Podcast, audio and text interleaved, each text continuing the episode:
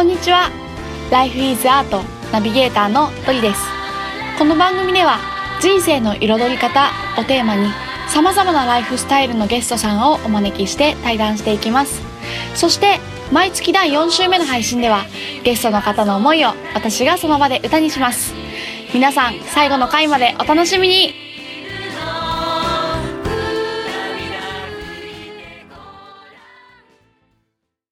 それでは本日のゲストをご紹介します。福島の子どもたちの未来をサポートする相沢ひな子ちゃんです。イエーイお願いします。お願いします。えー、ね今は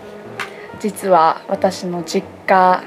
美浜町、はい、愛知県美浜町というど田舎にいてですね。はい収録中でございますこたつに入りながらね、うん。高い。かい。おでんを食べながらね、はい美味しかった。美味しかった。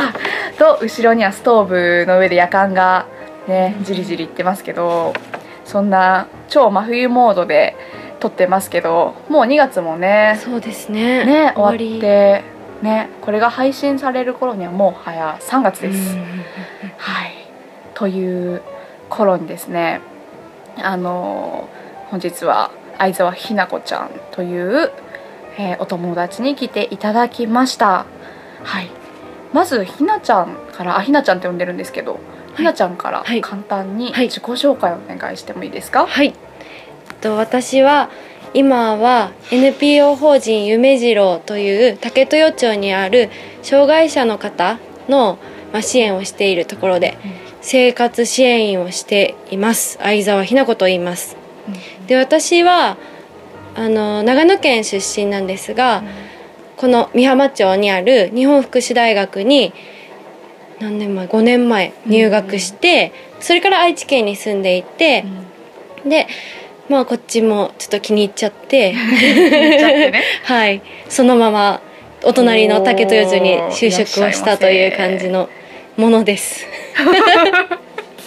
ものです。ものです。だいぶ硬い感じでありがとうございます。ものですか、はい、ものです。あーありがとうございます、はい。長野からはい。愛知にね、はい。いもう永住してくれるの？やそれがあそれが？私は長野県に帰りますって宣言してあそうなんだ。大学念。入って、っうんうん。ていうのは私自分のおばあちゃんたちに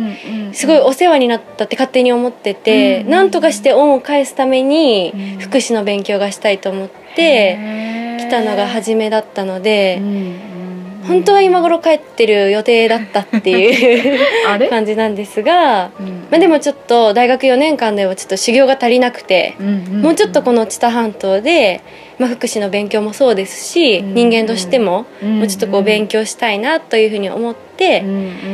うん。もうちょっと愛知県にさせてくださいとお母さんたちお父さんとお母さんとおじいちゃんとおばあちゃんとみたいなみんなにいっぱいだね、はいみんなにね、お願いしてうんうんだったら、まあ、ちゃんちゃんとやりなよってことで。うんうんどのぐらいかちょっとまだわかんないですけど。しばらくは修行として、修行のみです。修行、はい。修行のみ って言ってるんですけどまあまだ23歳なのでそうねですね。はい。もうすぐ誕生日らしいんですけどあそうねですよ。はい。そっかはいそっか、えー、じゃあ日本福祉大学ってすごい福祉では日本でも有名なね大学はいはい。はいってよく聞くんですけど、ありがとうございます、ま私の地元ですけど。そうですね本当に。あ、長野県に全然大学がないので、うんうんで、まあ、私もずっと高校の時は就職する気でいたんですけど、うんうんでもあの高校の時にちょっと福祉に出会ってしまって、うん。もっとやりたいなって思った時に日服って聞いて、行くしかないかなと思って一大決心をして、うん。一人暮らしなんてもうする気がなかったのに、愛知県に来てしまったっていう 感じで。なるほど、はそっか。今その福祉のね支援員、生活支援員さんとしはてい。活動しているっていうふうにはい。紹介してくれたんですけど、はいはいはい。今日、えー最初のねうんうんうん。ひなちゃんのはいはいはい。タイトルのところでご紹介したのが「福島の子どもたちの未来をサポートする」っていうふうにはい。ご紹介をさせていただいたんですけど、はい。福島の子どもたちともこう関わりがあるっていうふうにお話を聞いていたんですけども、はい。その活動について少し聞きたいなって思って。はい。ありがとうございます。えっと私今社会人、まあ、これから2年目に入るところで、まあ、仕事はそういうふうに障害者の方と日中過ごすことを、まあ、なりわいとしてなりわいとして なんとか生活をしているんですけど、の大学時代から、まあ福島の子どもたちと関わる活動をしていて、でまあそれもなかなかやめれず、まだまだやりたいなっていうふうに思っていて、うん今は仕事とは別で福島の子どもたちの保養プログラムっていう、あの放射能の、まあ、影響がある地域から長期休みを使って子どもたちが県外に出て、体を休めたり、心を休めたりっていうことをするプログラムを行っている「小国からの笑顔」というと福島県のお母さんたちの団体なんですけど、うん。私が今関わっているのは。その小国からの笑顔の、うん、愛知県支部って一応言っちゃってるんですけど、そのお母さんたちの活動を愛知県から応援できることをやりやっているっていう感じで、その福島県の子どもたちに今も関わっているっていう感じです。へえ学生時代からずっと続けてるんだね。そうですね、まあ、大学3年の春休みに初めてその活動に参加して、なのでまだ2年経ったところぐらいなので、うんうんうんまあ、ずっとって言っても1年生の時からではないんですけど、ははい、大学の時からやっている活動ですね。なるほどありがとう。今「保養」っていう言葉が出て、はい、きっと、うんうんうん。耳慣れない人もうんうん、いるんじゃないかかなって思うんですけど保養プログラムっていうのは具体的になんかどういうことをするのかっていうのを教えてもらいたいなって思って。まあ、保養っていう言葉自体は、まあ、日本語として普通にあるんですけど、それは体を休めることっていう意味とか、あと目の保養っていうような、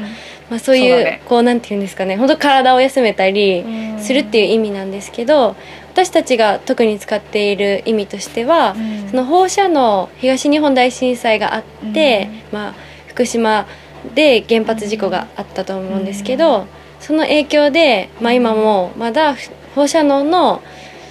不安の中で生活をされている方たちが、まあ、福島だけではないんですけど、いろんなところにいる中でまだそこに住む人たちがいる時になかなかこう生活の場所を移すっていうのって、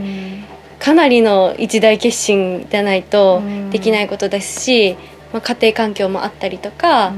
それぞれご事情があってこう移住とかうん。避難っていうことができない人たち向けっていうんですかね、うんに子どもたちの長期休みを使って、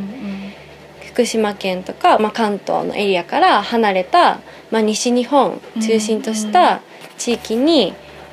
出かけていって、で、まあ、そっちで外で一生懸命子どもたち走り回って遊んだりとか、あとはその安心安全な食べ物をたくさん食べたりとか、そういうことを行うのが保養プログラムっていうふうに言われていて、で今本当は年間40日は必要だっていうふうに言われていて、へえ40日も。はい。そうですね。40日必要って言われているもので、でいろんな全国で受け入れ団体さんがいて、福島から子どもたち来ていいよって言って、うんこうチームをいろんな場所で作っていて、なんとかその40日に近づくように、子どもたちが、まあ、このこれからの体のこと、心のことを考えた時に、まあ、必要な活動じゃないかなっていうふうで、全国で行われている活動ですね。へえありがとう、はい。その1年に40日も必要って。40日って言ったら夏休み丸々使っちゃうくらいの分分を本当はうん。違う土地でうん。綺麗な空気と美味しい食べ物、うんうん健康に優しいうん。食べ物を取り入れ入れないといけないってことなんだよね。そうですね。まあまだその放射能ってやっぱりすごく難しいものだから、すっごい頭のいい多分研究者さんたちでもうん意見が分かれるところなので、必ずしもそうしなきゃいけないというふうに言い切れなくって、うんでもそうした方がいいっていうふうに言われていますね。ちなみにそれを何年続けた方続けたらこう全てデトックスできるっていうのはあるの？なるほど。その子供たちの体からっていうことでですよね、最低何年は続けた方がいいとかあそういう基準は特にないのかな。ーうんとそれとちょっとまた話が違うかもしれないんですけど、うんうんこの保養っていう活動自体は100年必要って言われていて、はい。100年？へ子供たちがの孫？え、うんうん。世代も保養に行くことが、まあ、必要じゃないかって言われていると私は聞いていて、へはい、なのでまあ大人になればいいかっていうとうん。多分そうではなくって、え今子供の人たちってこれから70年80年生きていく時に、まあ、影響が出てくるんじゃないかっていうふうに言われているので何歳になれば行かなくていいとかっていうのは本当は多分なくって。私たちの団体では小学生と中学生を主に受け入れてるんですが多分多分高校生とか大学生とかもうちょっと私と同じような20代の人とかっていうのも、まあ、先を考えたら50年60年あるわけじゃないですか。なので、まあ、ほん本当は必要なのかなっていうふうに私は思ってるんですけど100年必要だと言われているそうです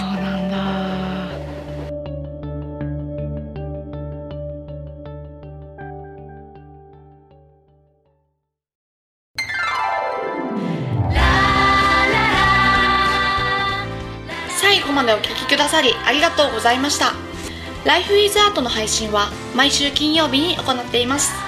それではまた来週。お楽しみに。